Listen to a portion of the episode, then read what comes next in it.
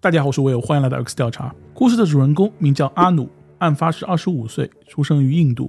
阿努的父亲帕迪和母亲苏林德都是医生。阿努出生的第二年，一家人从印度移民至澳洲，在悉尼的斯特拉斯菲尔德定居了下来。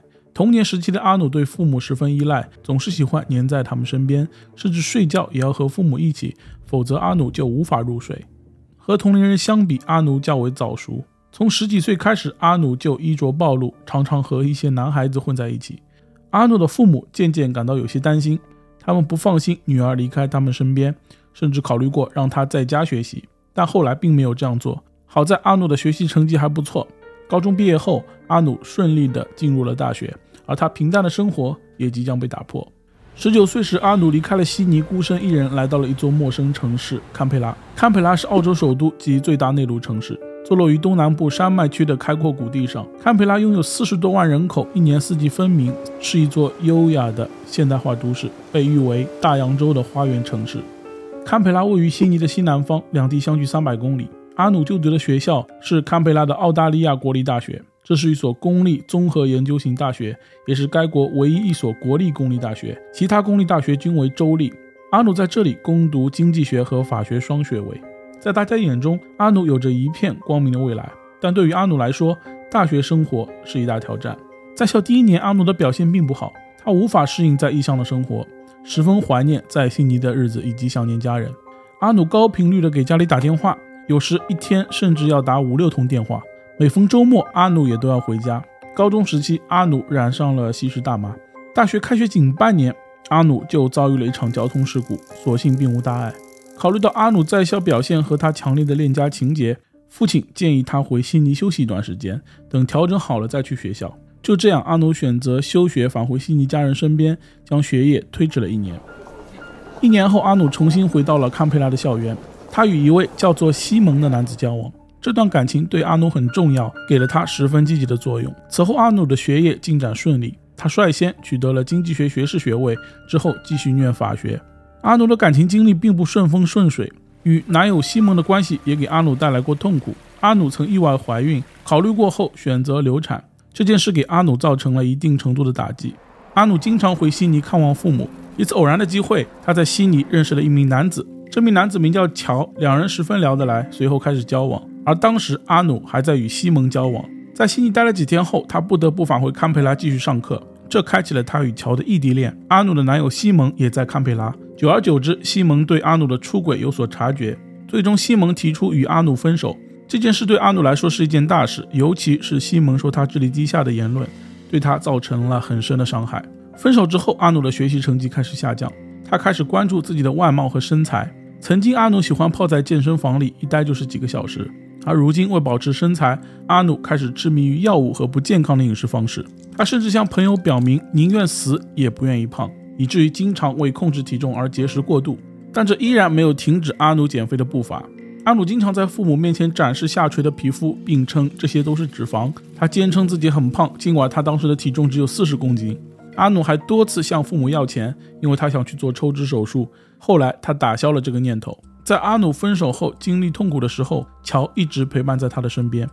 乔出生于一九七一年六月，比阿努大一岁，有一个比他小四岁的弟弟。他的母亲玛利亚和父亲尼诺都是意大利移民。一家四口住在新南威尔士州的纽卡斯尔，生活幸福美满。纽卡斯尔位于澳洲东海岸，围绕一个海港而建，拥有悠久的历史、丰富的文化传统以及秀丽的自然风光。纽卡斯尔也是全球最大煤炭出口码头。在该城市的西南方，就是阿努所在的堪培拉，两地相距五百公里，需要五个小时车程。乔不仅性格开朗，而且成绩优异，热爱运动。在校期间，他经常参加体育活动。是一个受欢迎的人。二十四岁时，乔顺利从大学毕业，并取得土木工程学位。毕业后，乔前往欧洲旅行两个月，之后返回纽卡斯尔与家人生活在一起，并在当地的一家土木工程公司找到了一份工作。一家人过着其乐融融的日子。每天晚餐时间是一家人最温馨的时刻，他们围坐在餐桌旁，分享各自的生活。而在阿努出现之后，这一切都打破了。每天晚上六点是乔一家的进餐时间，而本该属于一家人的温馨时刻，如今却被阿努占据。阿努每晚都会给乔打电话，每次通话都会持续一个多小时。这使得家人们频频错过与乔共进晚餐的时间。乔的父母对此感到非常不满，他们很重视晚餐的团聚时间。于是，乔的父母建议阿努将通话时间延后，之后愿意打多少时间电话就打多少时间。刚开始，阿努还听从这一建议，但没过多久，他就把此事完全忘了，又开始在每天晚餐时间与乔打电话。而乔对阿努深深着迷，不管什么时候，只要收到阿努的来电，乔都会放下手上的事，专心和阿努打电话。除了频繁通电话，乔甚至不顾工作疲惫。每周都会驱车五个小时，早早的从纽卡斯尔出发，前往五百公里外的堪培拉，在堪培拉待上一两天后，又匆匆返回纽卡斯尔继续工作。他这么舟车劳顿，只为陪伴阿努度过周末。渐渐的，乔的父母发现儿子像完全变了一个人，他好像被阿努控制住了。这种变化使乔的父母感到不安，他们劝乔不要被阿努控制，但这丝毫没有影响乔和阿努的感情。最终，在两人相识的一年后，乔决定前往堪培拉与阿努同居生活。两人居住在堪培拉郊区安迪尔街七十九号公寓，这里居住着许多大学生，距离阿努的学校五公里。虽然两人的感情稳定，但阿努的状态却在逐渐恶化。他总觉得身体哪里出现了问题，抱怨自己的腿疼、潮热，甚至全身都不舒服。阿努夜间经常在房间里来回踱步，有时还会哭泣。饮食失调症、失眠等各种问题也如洪水猛兽般向阿努袭来。阿努认为自己即将死于肌肉萎缩症，抱怨自己患有慢性疲劳综合症，总觉得身体发热，而且皮肤下有什么东西在爬。有时还会感觉自己的头不在自己脖子上。阿努的父亲告诉阿努，他患有精神疾病，必须去看医生。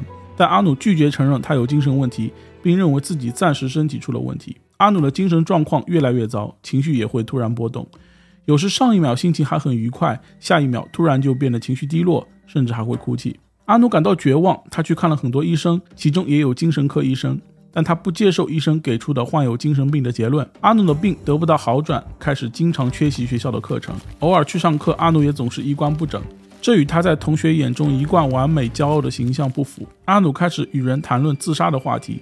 有时会把自己锁在房间里长达两周的时间。阿努从二十多岁开始，父母就渐渐意识到他的精神出现了问题。虽然阿努不愿承认，但父母一直默默地帮助他。他们联系了一些专家，比如堪培拉的心理健康危机小组。但在缺少阿努本人同意的情况下，危机小组无法提供帮助。阿努的精神状态还在恶化，他一度觉得自己染上了艾滋病，而男友乔没有感染，他觉得这很不公平，所以他有过把自己血滴在乔的牙刷上，让乔也感染的想法。但检测报告显示，阿努并未感染艾滋病。后来，阿努又认为自己患有退行性疾病，他坚持认为自己会丧失能力，最终死亡。他把问题都归咎于一直陪伴着他的男友乔。起因是在一次谈话中，乔向他提到了一种叫做土根的药物，这是一种从土根植物中提取、可用作祛痰剂和催吐剂的药物，有减肥的效果。从男友口中得知土根后，阿努就开始尝试这种药物，并逐渐产生了依赖。阿努指责是因为乔才让他药物上瘾的，这些还导致了他身体感到不适，使他遭受各种疾病之苦，而这些疾病都是阿努臆想出来的。阿努曾向朋友倾诉，他想杀掉现任男友乔、前男友西蒙以及所有误诊自己患有精神病的医生。案发两个月前，阿努多次与朋友谈到了想要自我了结。他有一个名叫马达维的好友，两人曾在图书馆一起阅读有关自杀的书籍。此时，阿努似乎也在着手处理自己的物品。阿努的父亲为他洗车时，发现车后备箱里都是阿努的衣服，上面的标签表明这些衣服即将以一美元或两美元的价格被卖掉。阿努同时还开始把自己的一些物品送给朋友们。当阿努的父母问他为什么这么做时，他只是说自己不出门，这些东西都用不上。起初，阿努考虑用枪，后来他改变了主意，决定用违禁药品。随后，阿努找了一名法律系男同学。以五百美元的价格购买了海洛因，并装进了两个注射器中。男同学好奇阿努为什么要买那么多，在一番询问后，阿努表示他将与一个人一起自我了结。这位同学当即劝他冷静下来，别做傻事，但这些都是徒劳。后来，阿努又找到了另一位名叫布朗温的女子，向对方换了一些安眠药。阿努找到了马达维，并告诉对方自己的计划。两人开始为谋杀乔做准备。马达维帮助阿努练习注射，他让阿努在自己的胳膊上尝试注射。也许是为了追求某种仪式感，在做足这一切准备之后，阿努打算为自己和男友举办一场送别派对。他和好友马达维邀请了一些法律系同学参加了这场送别会。在派对开始前，马达维向参加派对的朋友们展示着他胳膊上的针孔。他表示这是阿努在他身上练习注射时留下的，这就是今晚谋杀乔做的练习。阿努也向这位朋友透露，他与乔之间存在一个协议，两人约定一起自杀。然而实际上，乔对这件事情毫不知情，这不过是阿努单方面定下的协议。他计划先杀掉乔，然后再了结自己。一九九七年的十月二十日，这天是个星期一，阿努举办的送别派对照常进行。参加派对的大约有十个人，然而竟然没有任何一个人在派对上谈论阿努的自杀协议，也没有人把这件事告诉乔。在场的那些法律系同学就默然地放任一件可能存在的犯罪行为发生。派对中一切看起来都很正常，阿努和男友在朋友面前表现得非常甜蜜。也许是被这种表象所迷惑，大家不相信这么恩爱的一对情侣会选择自杀，所以他把阿努刚才的话当成玩笑，认为他这样做只是为了吸引注意。派对结束后，所有人都离开了，阿努开始实行他的邪恶计划。他首先将安眠药混入到乔的咖啡中，使其昏迷，确保乔不会反抗。之后，他向乔注射海洛因。幸运的是，由于注射剂量不足，乔逃过了一劫。第二天，乔醒了过来，睡得昏昏沉沉的。他不知道自己被阿努下了药。只认为自己昨天晚上在派对上可能喝多了，一切只不过是一场宿醉。初次计划未能成功，几天后，一九九七年十月二十四日星期五，阿努又举办了第二场送别派对。被邀请参加派对的人对阿努所说的话依旧没有太在意，没有人试图将此事告诉乔，他们仍然若无其事地参加送别派对。也许他们之中有些人真的担心阿努会做出什么出轨的事，但结果没有一个人做出制止行为。更多人觉得阿努的自杀想法只是随口一说，如大家预期的一样，派对平安结束。但真正的悲剧在人们离去之后即将发生。凌晨三点半，参加派对的人都离开了现场，只剩下阿努、乔和马达维三人。阿努再次开始实行他的计划，同第一次派对的那晚一样，阿努首先研碎了几颗安眠药，将其混入乔的咖啡里，然后向乔的体内注射。好友马达维在一旁亲眼目睹了阿努的作为。第二天早晨五点至六点之间，马达维离开现场回到了家中。前一天晚上送别派对散场后，其中一位朋友借宿在马达维家中。回家后，马达维就向这位朋友讲述了前一天派对散场后阿努试图谋杀乔但没有成功的事。这位朋友立刻打电话给阿努，质问他关于谋害乔的事，并且威胁阿努说要报警。但阿努再三恳求，说这样会毁了他和乔。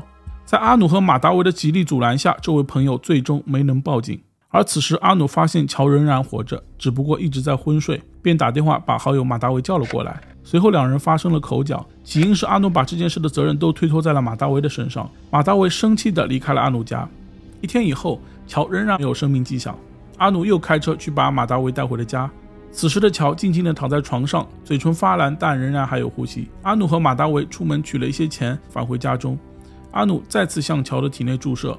此时房间内只有阿努和乔两个人，马达维已经离开。阿努就这样看着乔躺在床上不省人事。